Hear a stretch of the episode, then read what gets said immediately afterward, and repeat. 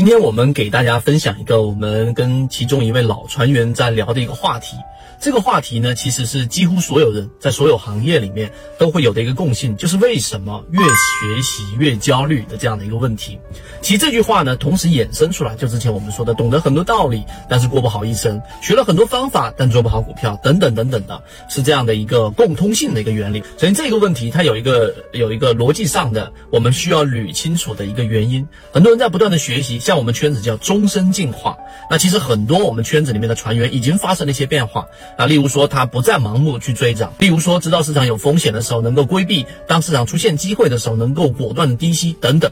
但是为什么越学习越焦虑呢？这第一点，这是一个必然的规律。为什么呢？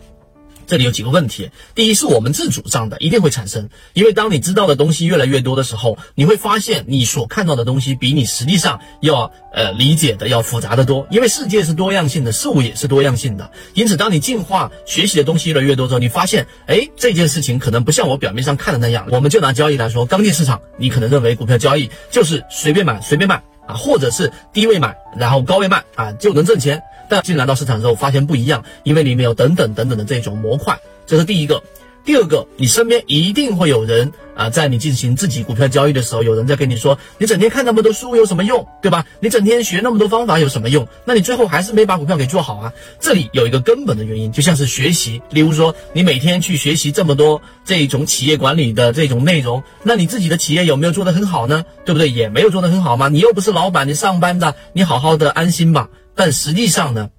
这里有一个最重要的问题，他们把目光聚集在当下。怎么可能你学一样东西马上就发生变化呢？例如说，你去学习了很多书籍，学习怎么样去理财，怎么样去自我成长、自我学习这些东西，它都不可能在短期内发生变化的。那你怎么能够因为别人跟你说，哎，你学了这个东西，你又没有发生什么变化，你学它有什么用？这是一种短视的一种目光。因此，刚才我们说，为什么学习越多越焦虑呢？其实本质上从内在上，你的内在在不断的发生变化，但是呢，它不是。短期内发生变化的，它需要一定的周期。例如说，就像我们在呃这一个模型当中所筛选出来的这一种季报数据的，那季报数据里面散户数量大幅减少的时候，当时我们在讲的很多低位标的也是一样的，以及现在我们在讲的鱼池也是一样，它至少要有三个月到半年的时间，它才能真正的表现出前面低位筹码突然之间变成聚集，然后出现了一个上涨空间的这样的一个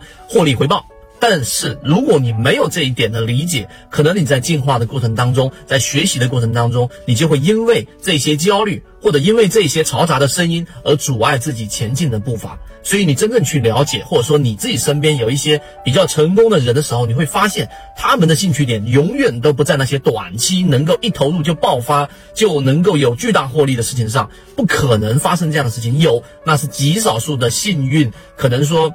幸运之神突然间降临到你身边而已。所有这些成功的人，他们都把时间聚集在一个有中期投入，甚至在不断持续的投入时间、精力，甚至啊自己没有怎么盈利的情况之下，投入一个啊比较长的时间，然后在一个时间之后出现一个大的一个爆发，这才是真正成功的。我说有一定积累的、有财富积累的人，他们都懂得这个世界运行的一个规律，一起投。所以你想进一步完善自己的交易框架和模型的话，可以鼓掌之上公众平台。因此，听完这个视频，我相信大家心里面会有一个感受，就是你自己可能就不会有那么焦虑了，因为我有一个坚定的目标，因为我知道我每天都在精进，这个就是我们圈子给大家带来不一样的地方。因此，你可以看到我们圈子在讲的内容也好，不仅仅在交易，在方方面面，在各个角度都会有一定的启发和成长，这就是我们说的终身进化。进化它不是学习，学习是学校给你布置任务，学习是我可能为了